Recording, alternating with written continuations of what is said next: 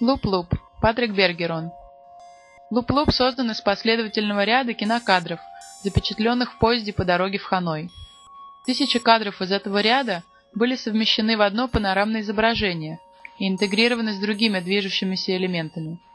Используя плавные переходы, анимацию и временные сдвиги, видео проигрывается вперед и назад в поиске забытых деталей, подражая тому, как воспоминания воспроизводятся в нашем уме. Патрик Бергерон модифицирует и манипулирует изображение и его детали.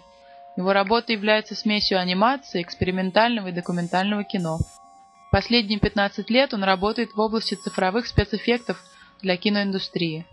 В числе его работ такие фильмы, как «Властелин колец» и «Матрица».